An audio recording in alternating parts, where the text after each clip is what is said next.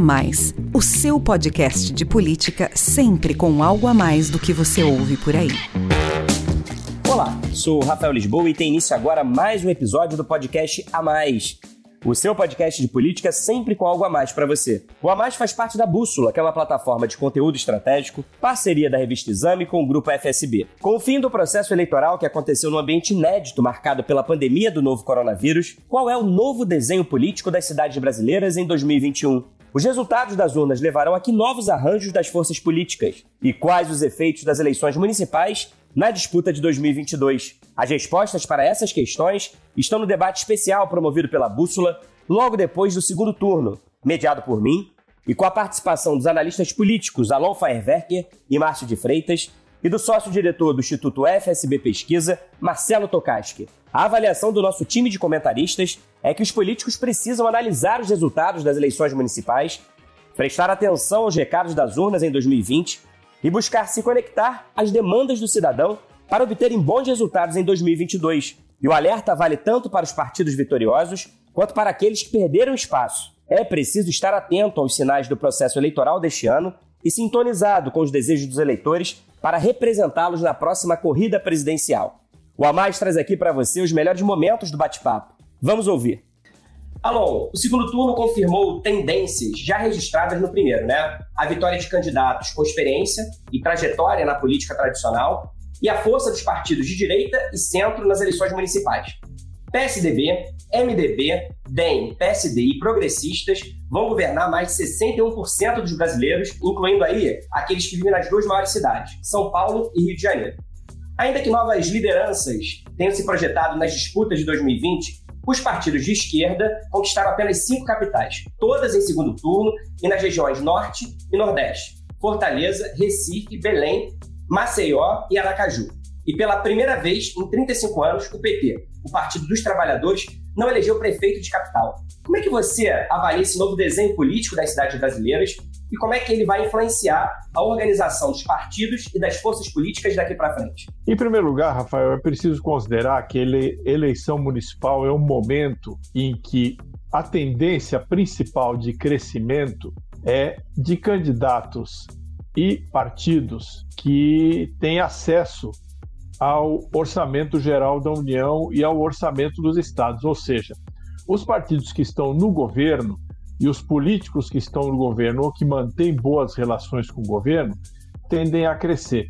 Veja que a comparação que se faz é sempre entre os números dessa eleição agora em 2020 com a eleição de 2016. 2016 quem estava no governo era uma essencialmente uma coalizão entre o então PMDB, hoje MDB, e o PSDB. E você vê que foi um ano em que o tanto o PMDB quanto o PSDB cresceram a participação dele nos municípios. Quem é que cresceu agora? Quem cresceu agora foram principalmente os partidos de direita, é, mais à direita ou um pouco menos à direita, é, mas que compõem a base política do governo federal. Né? Você citou aí que o MDB e o PSDB governam é, é, grandes contingentes eleitorais, mas o fato é que esses dois partidos recuaram, tiveram perdas no processo eleitoral. Quem cresceu? Quem cresceu foram os partidos mais firmemente bolsonaristas e os partidos do chamado Centrão. Né? Isso tem um. Você vai perguntar assim, bom, mas que consequência que isso vai ter, sei lá, para 2022? Acho um pouco precipitado a gente querer já é, discutir isso em detalhe, porque nós estamos muito longe e, de fato, não há uma relação mecânica. Mas uma coisa a gente pode garantir: esses partidos que se deram bem nessa eleição municipal agora têm boa chance de eleger boas bancadas na Câmara dos Deputados e no Senado, mas principalmente na, na, na Câmara dos Deputados e nas Assembleias Legislativas. Por enquanto, é isso que se pode dizer, Rafael. Ô, Márcio, o Alon falou aqui que é importante a gente comparar as eleições municipais deste ano com as eleições municipais de 2016, né? Mas é muito difícil a gente não olhar para dois anos atrás, para as eleições de 2018, que não eram as eleições municipais, as eleições presidenciais e estaduais. Porque faz apenas dois anos que o presidente Jair Bolsonaro saiu vitorioso das urnas e o PSL, então o partido dele, e o PT conquistaram as maiores bancadas na Câmara, garantindo às duas legendas a maior fatia de recursos, o que não se reverteu em votos em 2020. Como eu já disse aqui quando perguntei é, para o Alon, o PT não governará nenhuma capital brasileira e das 14 cidades onde disputou o segundo turno, venceu apenas em quatro. Em 2021, comandará 182 prefeituras, ocupando apenas a 11ª posição na lista dos partidos com mais cidadãos governados. Já o PSL, embora tenha recebido quase 200 milhões de reais de fundo eleitoral, elegeu menos de 100 prefeitos e não avançou para o segundo turno em nenhuma capital. O presidente Bolsonaro também não se revelou um bom cabo eleitoral, ele pessoalmente. Dos 63 candidatos para os quais declarou apoio mais abertamente, apenas 11 vereadores e cinco prefeitos foram eleitos, e assim mesmo quatro prefeitos no interior. O que houve, na sua opinião, Márcio, de 2018 para cá, para explicar o desempenho em 2020 do PT, do PSL e dos nomes indicados por Bolsonaro? É, acho que são duas coisas que a gente tem que definir muito claramente. Primeiro, o fenômeno PT, que vem ao longo dos anos sofrendo um grande desgaste, seja quando estava no governo e uma série de denúncias afetaram a imagem do partido, que era um partido que ascendeu ao poder fazendo uma nova política, querendo defender a ética, é, os bons costumes, a moral, mas chegou no poder e acabou sendo atingido pelo escândalo do mensalão, do petrolão, enfim, e isso provou agora os resultados dessa eleição que o desgaste continua, ele continua afetando o partido. Essa imagem foi muito deteriorada ao longo dos anos. O exercício do poder trouxe pra, para o PT benesses durante os períodos do Lula e da Dilma, mas também trouxe esses pesos aí que estão puxando o partido para baixo nesse momento.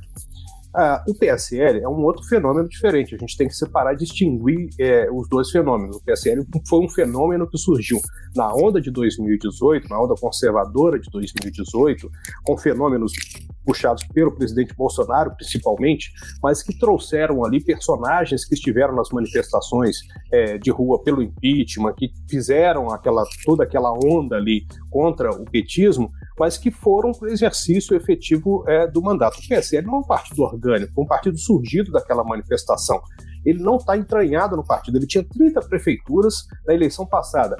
Conseguiu até triplicar esse número, porque foi para 90. Agora, para o tamanho do partido que elegeu a maior bancada na Câmara e que recebeu o maior volume de recursos, o resultado é pífio. pífio. Se comparado com as bancadas do mesmo naipe dele ali na Câmara dos Deputados, o resultado foi muito menor.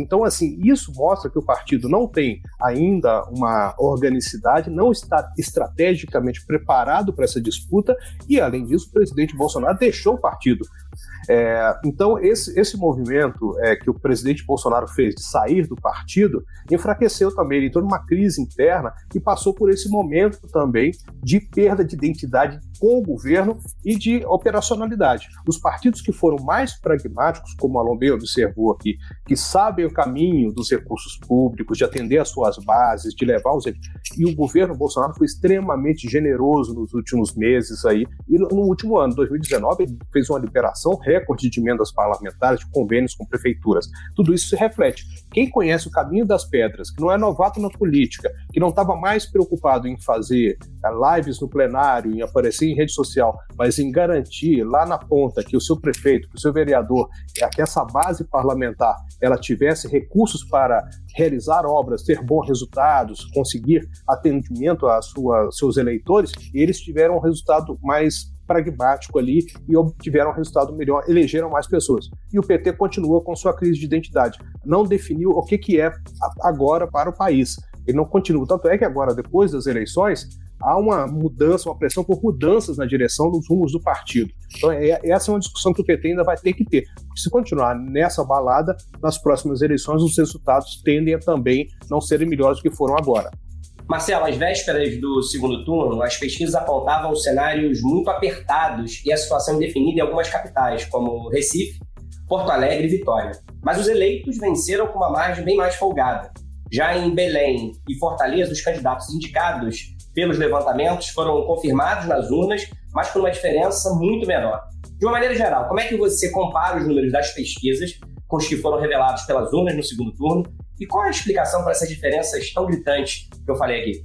Olha só, Rafael, realmente, como você falou, né? Se a gente for pegar algumas pesquisas que saíram no sábado, aí na véspera da eleição, e comparar com o resultado das urnas, a gente tem cenários bastante diferentes. em 15 das 26 cidades onde tinha é, pesquisas mais significativas né, para esse segundo turno, a gente teve diferenças fora das chamadas margens de erro aí dos candidatos. Né? Como você falou, a gente teve três capitais que tinham um empate cravado e o resultado final foi bem diferente, com uma vitória muito mais folgada. Né? Eu vou citar aqui alguns números só para quem nos acompanha ter essa ideia. Né? Por exemplo, Porto Alegre. Os institutos davam a Manuela com 51, o Sebastião Melo com 49. O resultado não só foi invertido, como o Melo teve 55 e a Manuela 45.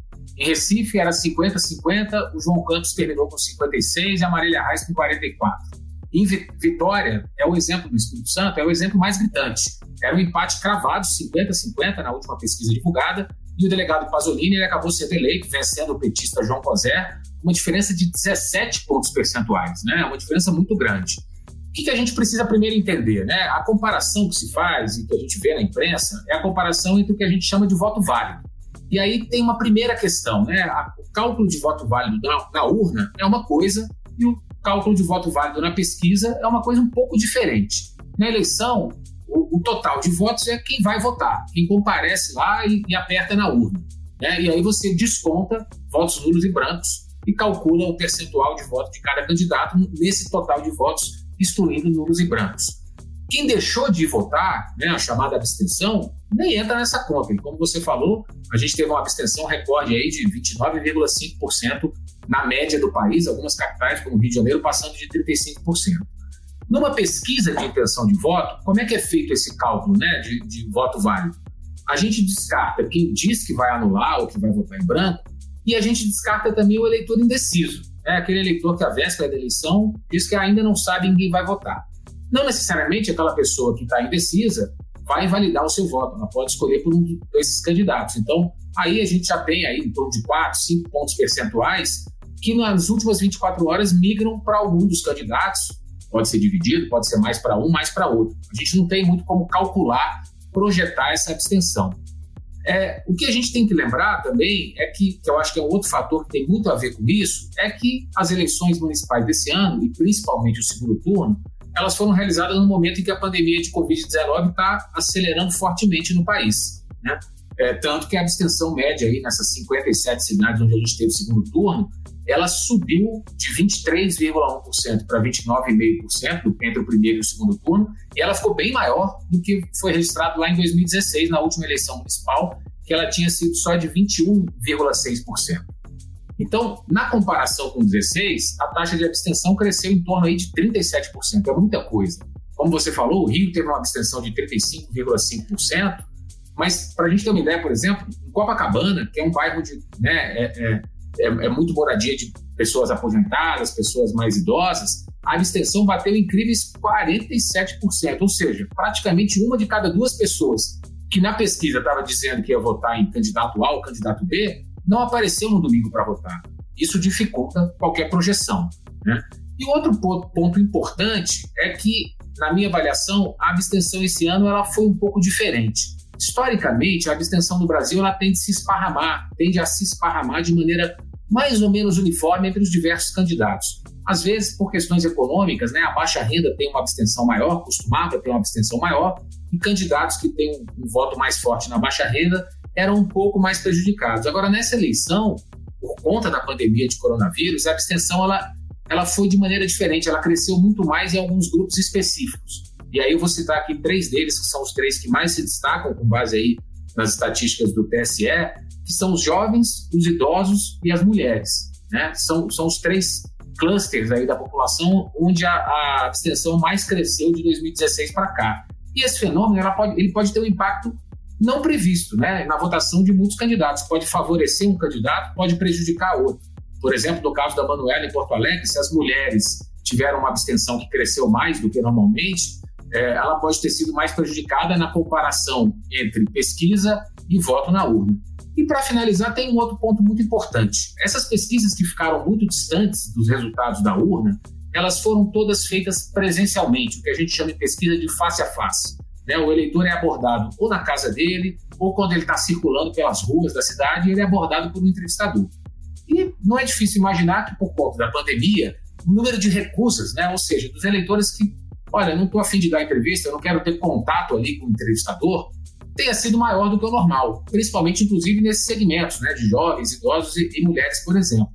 E isso pode também ter influenciado. A gente aqui no Instituto FSB, por exemplo, a gente trabalhou durante a pandemia só com pesquisa telefônica, que, em tese, esse efeito do medo da pessoa interagir com o entrevistador é menor, né? Ela está na proteção da casa dela, falando ao telefone, e em tese, esse nível de rejeição a participar de uma pesquisa poderia ter sido menor. E talvez, se as pesquisas tivessem sido, sido feitas na metodologia telefônica, a gente não teria visto tanta diferença assim como a gente viu, viu nesse segundo turno.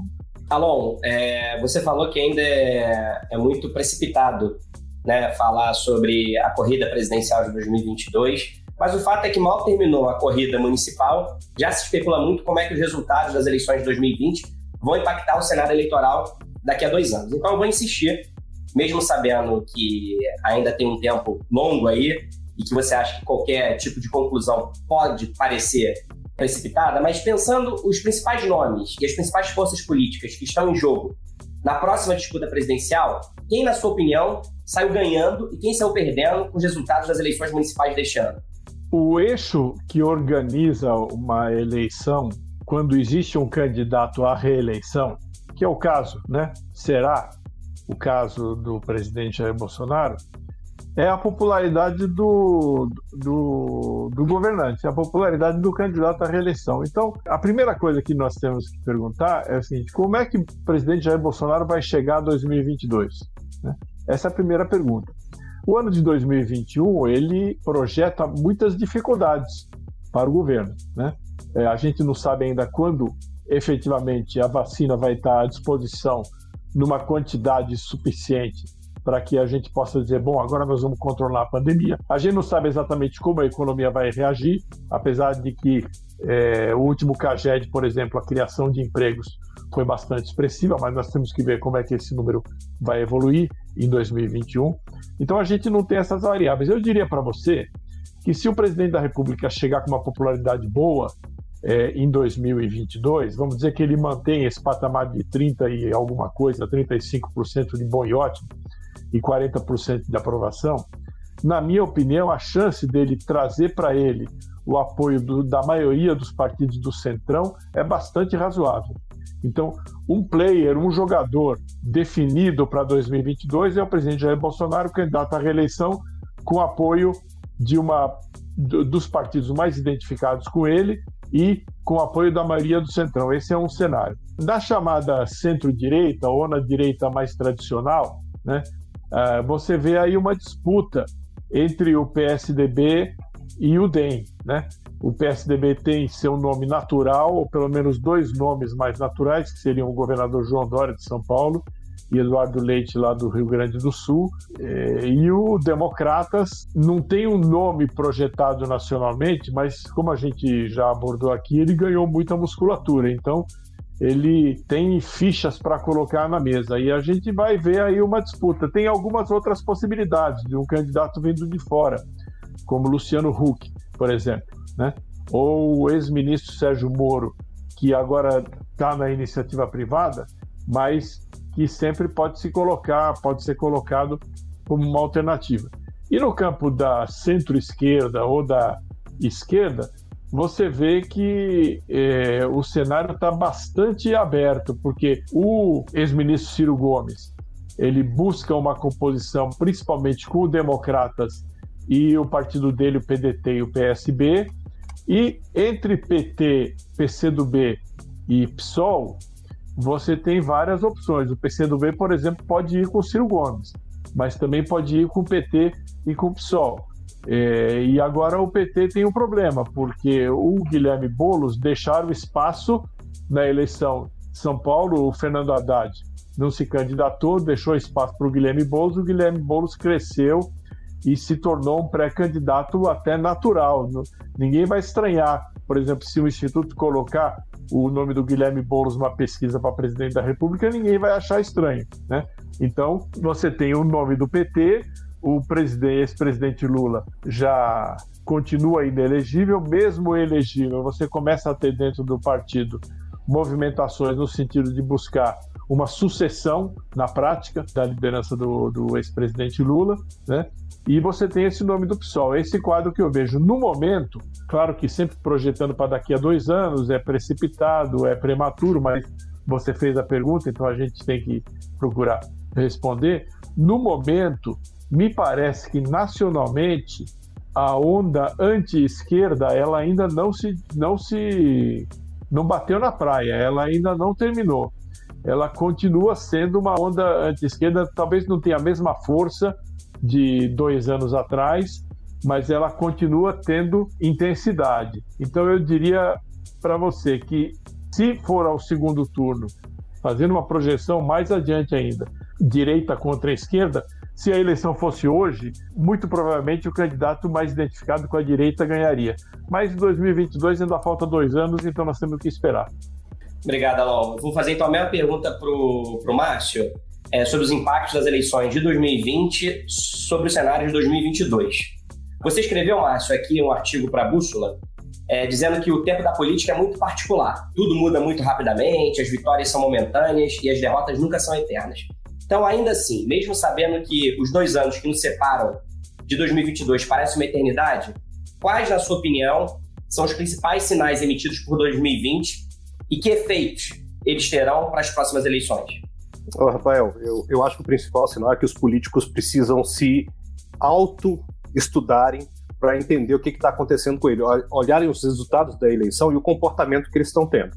É, o PSDB celebrar uma vitória em São Paulo como se tivesse ganhado no país, eu acho um exagero, porque eles perderam 284 prefeituras, encolheram em termos de comando de prefeituras quase 35% no país, eles comandavam 30 30 milhões de pessoas das 94 maiores cidades do país vão comandar 20 milhões. Então, assim, o partido tem que pensar exatamente o que está acontecendo com ele. Ele está realmente sintonizado com o eleitor, com o momento da política brasileira? Ele está entendendo esse processo ou não? Porque eles não entenderam a eleição passada, a eleição de 2018. Bolsonaro ganhou, eles erraram naquela eleição e erraram muito, ficaram fora do segundo turno. Então, ali eles cometeram ali uma falha que me parece que agora ainda não foi completamente corrigida pelo partido. Eles ainda estão no processo de ganhar algumas coisas, mas perderam muito ainda. E olha, é, se a gente observar, vários padrinhos políticos, governadores importantes, o próprio João Dória, por exemplo, foi omitido na campanha dos seus candidatos ali, seja na capital, seja no interior de São Paulo. Então, você está escondendo o governador, por quê? Porque ele tem uma rejeição alta? Por que ele tem essa rejeição alta?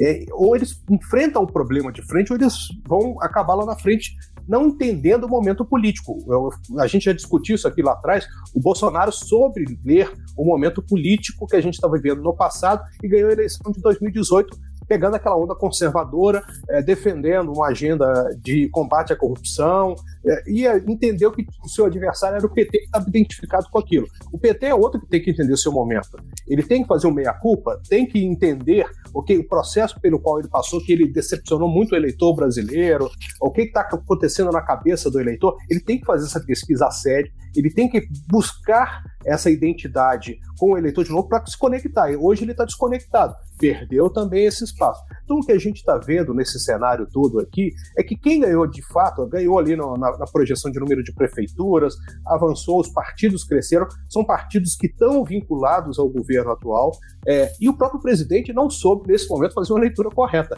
Ele foi para a eleição, é, se projetou ali apoiando candidatos a vereador, a prefeito, que não tinham chance, e acabou trazendo para o seu colo uma derrota, uma derrota que efetivamente, se ele ficasse quieto no palácio e olhasse no final o resultado e falasse: ó, a minha base ganhou, eu sou vitorioso, ele poderia ter esse discurso perfeito. Ele, como fez um movimento de ir para a mídia social e fazer a defesa de alguns nomes e se associar a outros candidatos, por exemplo, é, no Rio de Janeiro ou em São Paulo, que tinham ali problemas nas suas candidaturas, ele acabou trazendo o colo dele essa derrota.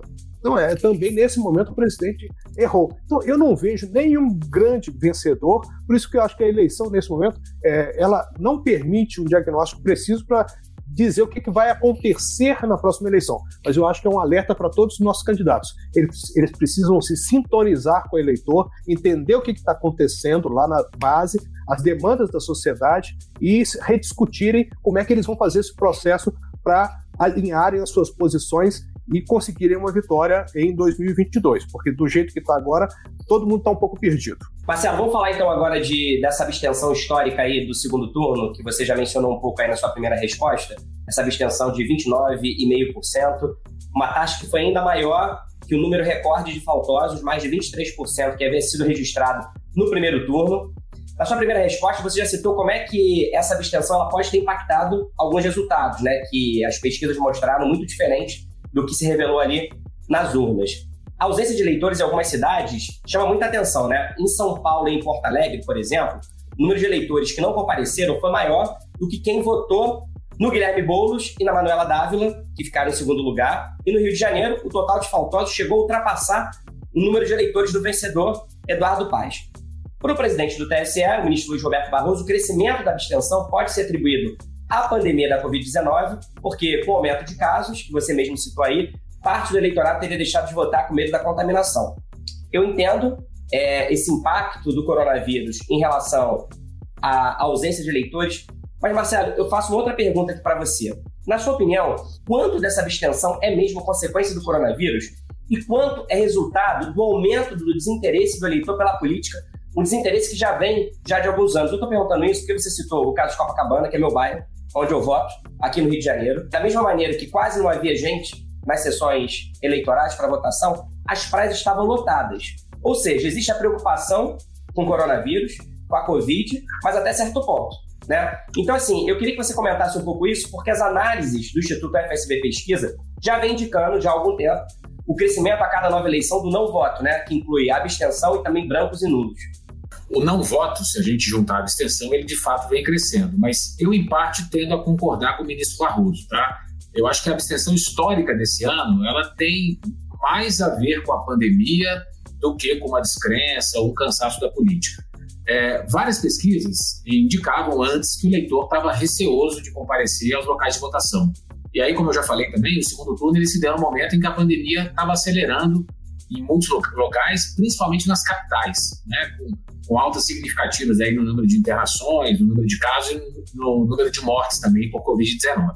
No caso do Rio, que você está citando especificamente, eu acho que tem um outro fator. Né? No Rio, as pesquisas já indicavam um quadro eleitoral meio que definido.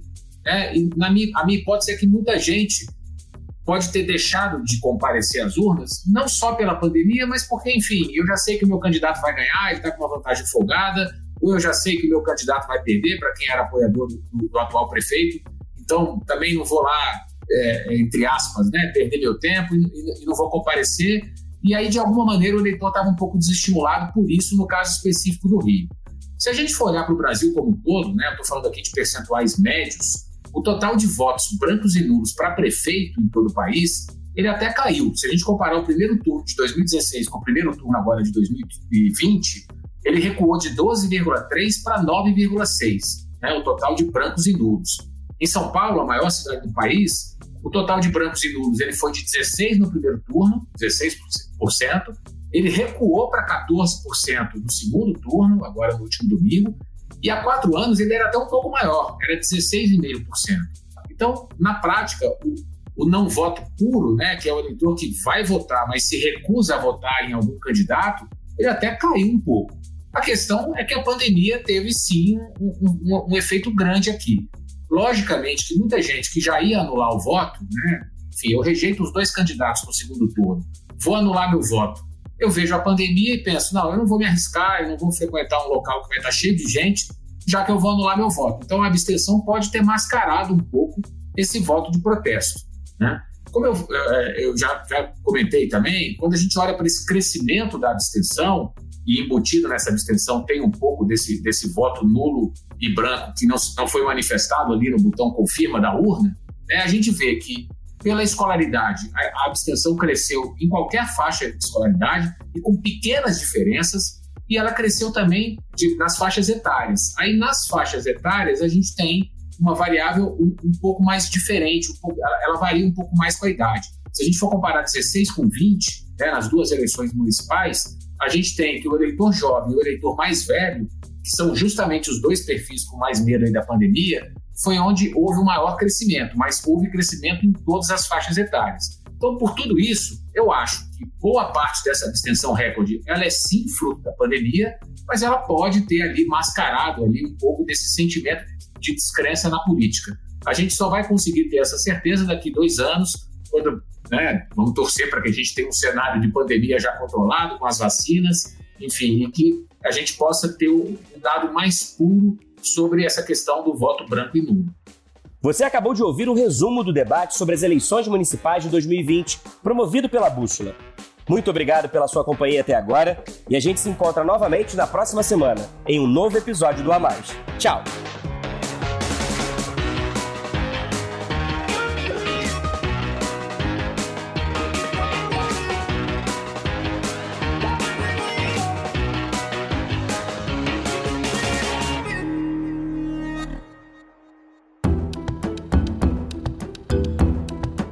Na edição Guilherme Baldi, este podcast faz parte da plataforma Bússola, um produto do grupo FSB.